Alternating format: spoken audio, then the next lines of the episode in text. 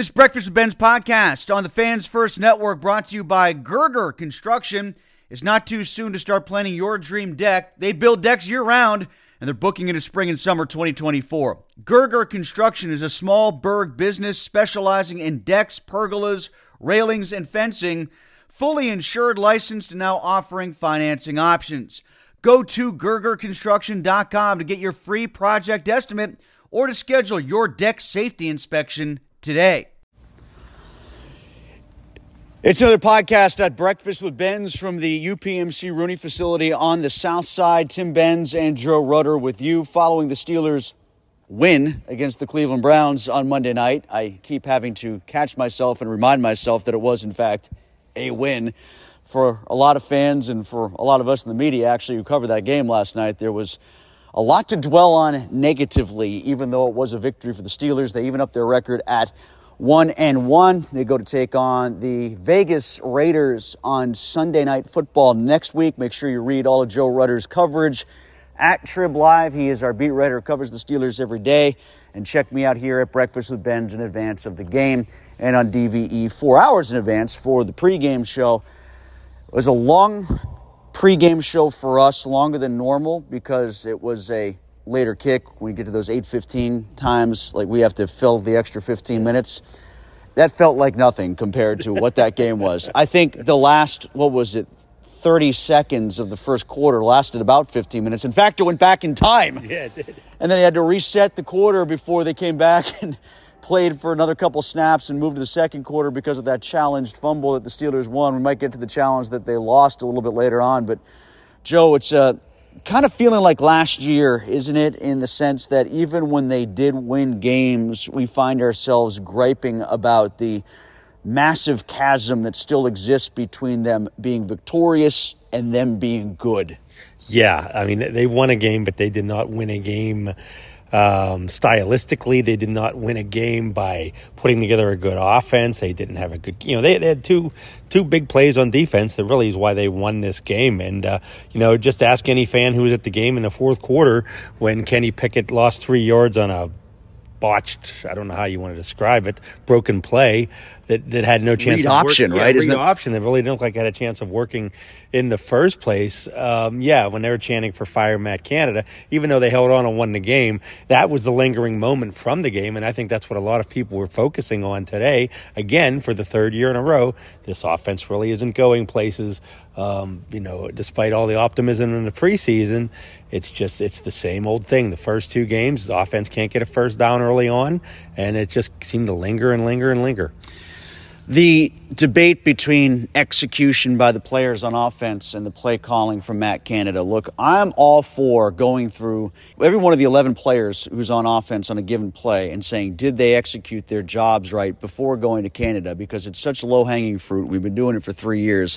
I welcome the variety of talking about the players, to be frank with you. But in the example that you cite, and I'll point to the weekly mandatory jet sweep end around, however you involve a handoff to Calvin Austin that's destined to derail a drive. There are these moments, these ill timed moments where it feels like Canada is just trying to show that he does know what he's doing when he looks the least like he knows what he's doing. Yeah, and you know there there's there are times when you just don't need to be that way. Third and one, trying to keep the clock running, potentially a chance to run the clock out and allow Cleveland not to get back on the field. You know, you need a yard. You have maybe two chances to do it. If you you know you can try that jumbo push, put two guys behind Kenny Pickett, and you know the play that's never been stopped that the Eagles seem to have perfected. Just you know run that once. If it doesn't work, you know if you're not punting, do it again. It seems like it's infallible. You, you know you, you, you know why you know why not have Kenny Pickett under center? Why not have a running back and you know put a fullback in, put Connor Heyward in, put a well you don't have Kendrick Green to run fullback anymore, but you know try something where you're just going to use power football to get that yard especially since you're risking the quarterback anyway. If the answer to the question, why don't they do the Eagle thing, is that they've already had a quarterback who's been concussed two or three times, and they don't want to risk him Well, he's running in open space then. Like he's going to be more at risk potentially from a oncoming defender. He's going at a higher rate of speed. The defender's going at a higher rate of speed. Even if it's not that high, um, you're still putting the quarterback at risk and it's a play that they don't use very much. In that circumstance, do something simple, move the chains, you can kill the clock. At that point, all you're doing is allowing Kenny Pickett to potentially get killed himself, and which almost happened. I Yeah. mean, you know, he, he took a pretty good look there and had no chance. and then you're also now risking a more complicated play to give the ball back to the Browns. I mean, it wasn't the example that we saw on Thursday night to open the season with Andy Reid and the Chiefs when they ran that dippy play on fourth down with everybody moving around like carousel of a play. It wasn't to that extent, but just do something that's simple and familiar to get three feet. Yeah, I don't know why you had to overthink. You know, they had to overthink that and try something like that. And I don't. You know, you very rarely see them doing that kind of thing anymore. And when they line up like that, you know something like you said, jet sweep, something gimmicky of some kind is going to happen. Um, you know, again, why he needs to be back there in the shotgun in that situation, I don't understand it. Get under center, try to get the yards, even if you hand it off to Najee Harris. Try to get the yards the old Or Warren. yeah, or Warren. Try to get the yards the old-fashioned way, and, and you know, and and because that's what worked for them last year. That you know, having Kenny Pickett more under center, playing a controlled running style, getting them moving that way. Uh, you know, maybe they don't have the faith in the offensive line yet that they had at the second half of last year, but but they had they whatever he dialed up or was thinking, just it had no chance of working. When he was talking about playing faster, you know, having guys play faster and more fluidly, do you think he had Najee Harris in mind? Could have been. I mean, Not yeah. just Pickett, but Najee too? Oh, yeah, I, I think so. You know, he still looked in, indecisive. He still looks a little slow to me. When you see Jaylen Warren show that burst out there, and then Najee Harris get the ball, and you're like, okay, come on, get the piano off his back. You know, let's uh, you know, let's see him get downfield a little bit. He just, you know, he, you know, he, you saw the run that Ford had in the second half to go 69 yards around the field. You see Najee Harris try something like that, he's getting dragged down 15 yards. Yeah. after, you know, after he gets across the line of scrimmage. Yeah, that, that's where I noticed it the most, to be honest with you, because I'm like the last guy to get on the start Jaylen Warren train. I've, nev- never been there. I think pedigree is supposed to count for something, but ironically, where I noticed myself, at least internally, griping the most about Najee Harris were his two best runs. Because I was watching those two runs thinking, that's got 40 on it, That's Yeah. got 30 on it. And if Warren is the one carrying the ball, those runs are going for much more. And on back to back tries, it was like, okay, glad they got something, but there was more to be had there. I, don't know if it was Ford. I don't know if it was Christian McCaffrey from the week before, but there was something more there. Yeah, you know, it looked like again he looked just a, you know a step slower. Um, you know, maybe it's maybe he's you know bigger than I don't know if he's bigger than last year. Maybe maybe he's too big of a back right now to to be able to do that. Maybe he needs to slim down a little bit. Um, but I guess they want that kind of style. They want him to be the you know the that run up the middle, be heavy. You know, try that kind of that kind of running style. But and, and if you're going to be that, that's fine. It's just not conducive to break off long runs like that. And they do need to get some long runs because the long passes, except for the one to Pickens, just aren't there right now. That said, I am happy to see that they got a play like that because that was one that they showed in the free preseason. That was one they needed to show more last year, and they never did. I don't know why the Browns left him open as much as they did. Uh, maybe it was just when they caught them in zone, they went to him, and maybe that's good eyes by Pickett and good eyes by Canada. Maybe that's where good offensive coordination, play calling, and execution came into play.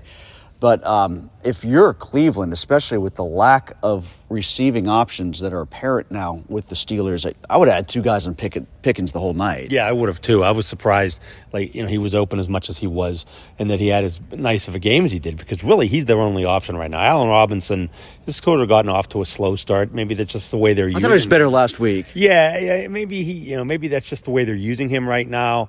Um, but There's something like five catches for 29 yards. Everybody that was a wide receiver besides Pickens. Yeah, um, you know, and then uh, you know Austin it's going to take a while for him to develop into into what he is as a complementary piece. But right now, if I'm you know I'm in Vegas watching this tape, I'm all over George Pickens next week. I'm putting two guys on him and you know and, and saying try to beat me somehow. You know if you can't run the ball and you can't stop, if you can't throw to George Pickens, how the Steelers going to beat you? And I, I think that's how I would attack this defense, this offense. Last point, and this was brought up to Tom when it was a question I was planning to ask, and somebody asked it first. It was about what Mason Cole said to me in the locker room following the game.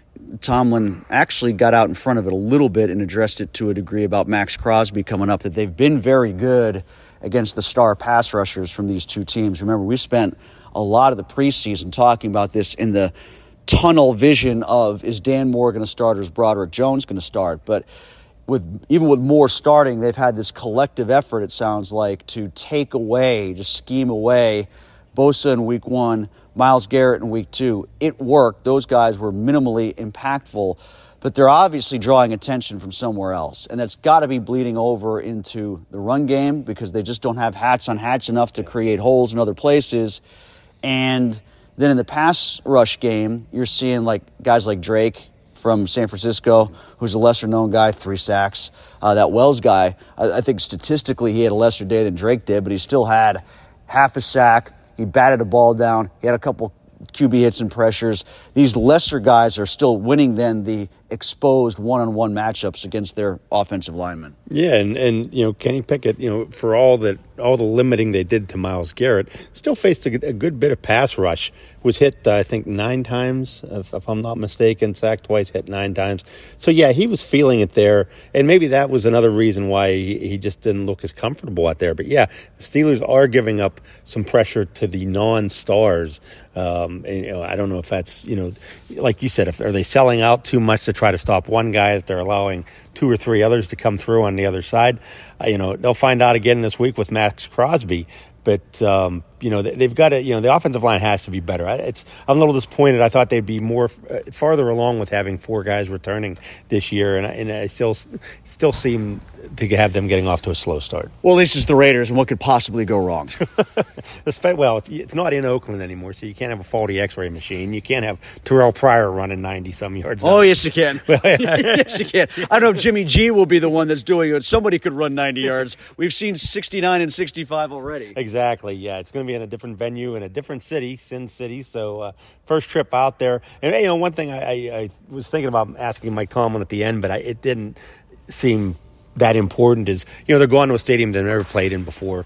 You know they haven't tried that kind of surface yet. Is that going to be a, somewhat of a challenge for them? Is that going to take some time getting used to? Do they have to show up earlier to get out to do that? I just wonder if that's going to play any kind of factor in how they play sunday. Last time they beat the raiders on the road in any stadium was 1995 um, there was a long lull and i think it had to do with divisional realignment in the late 90s there was a long lull where they didn't play at all for 11 years uh, out west, at whatever stadium. I think they only played three times in that span, and they were all in Pittsburgh. So the last time they went out there, and of course they lost all those upset games, the games that they were they couldn't possibly lose. They lost them all in 06 and 12 and 13 and 18 when they went out there and played. 18 was the X-ray game yes. that you were alluding to, and I think Pryor was the 13 game that we were talking about. But at any rate, there annals of Raiders Steeler history, you got to go back to a game where Neil O'Donnell found Ernie Mills for two touchdowns. Erric Pegram had 129 yards rushing, and Norm Johnson kicked four field goals. That was the that was the method to victory. The last time they beat the Raiders on the road in any of their places in which they played, it was the first year back to Oakland from Los Angeles for them. Oh, I thought that. Okay, I didn't realize that was in Oakland. I thought that was in the old uh, the, the, old Coliseum. Yeah. That was the year before. They beat them in '94 and '95. Oh, okay. So they so they did win in the, the old Coliseum. That's yeah, because I just remember the the, the, the stink jobs they uh, put up out there, especially the last one in '18. So hey, maybe going to Vegas gives them better luck. They could be three and one. Like if they beat the Raiders and Texans, two teams that didn't make the playoffs last year, that don't have much playoff hope this year what if they get to three? It's going to feel like how they got to seven and two last year in the back half, won't it? Yeah, it would be, um, depending how they play. You know, unless the offense all of a sudden comes to life here, which you would think, especially against the Texans, maybe they would. But uh, yeah, these are two games where the offense can get back on track. They could be three and one after this. But uh, given the way this team's gotten out of the gate, I you know I wouldn't look that far ahead. All right, Mr. Papa Giorgio, have a good trip out to Vegas. All right. Sounds good. Joe Rutter, read his work at the Tribune Review website at Trib Sports. Check me out, Breakfast with Benz daily here at Trib Live.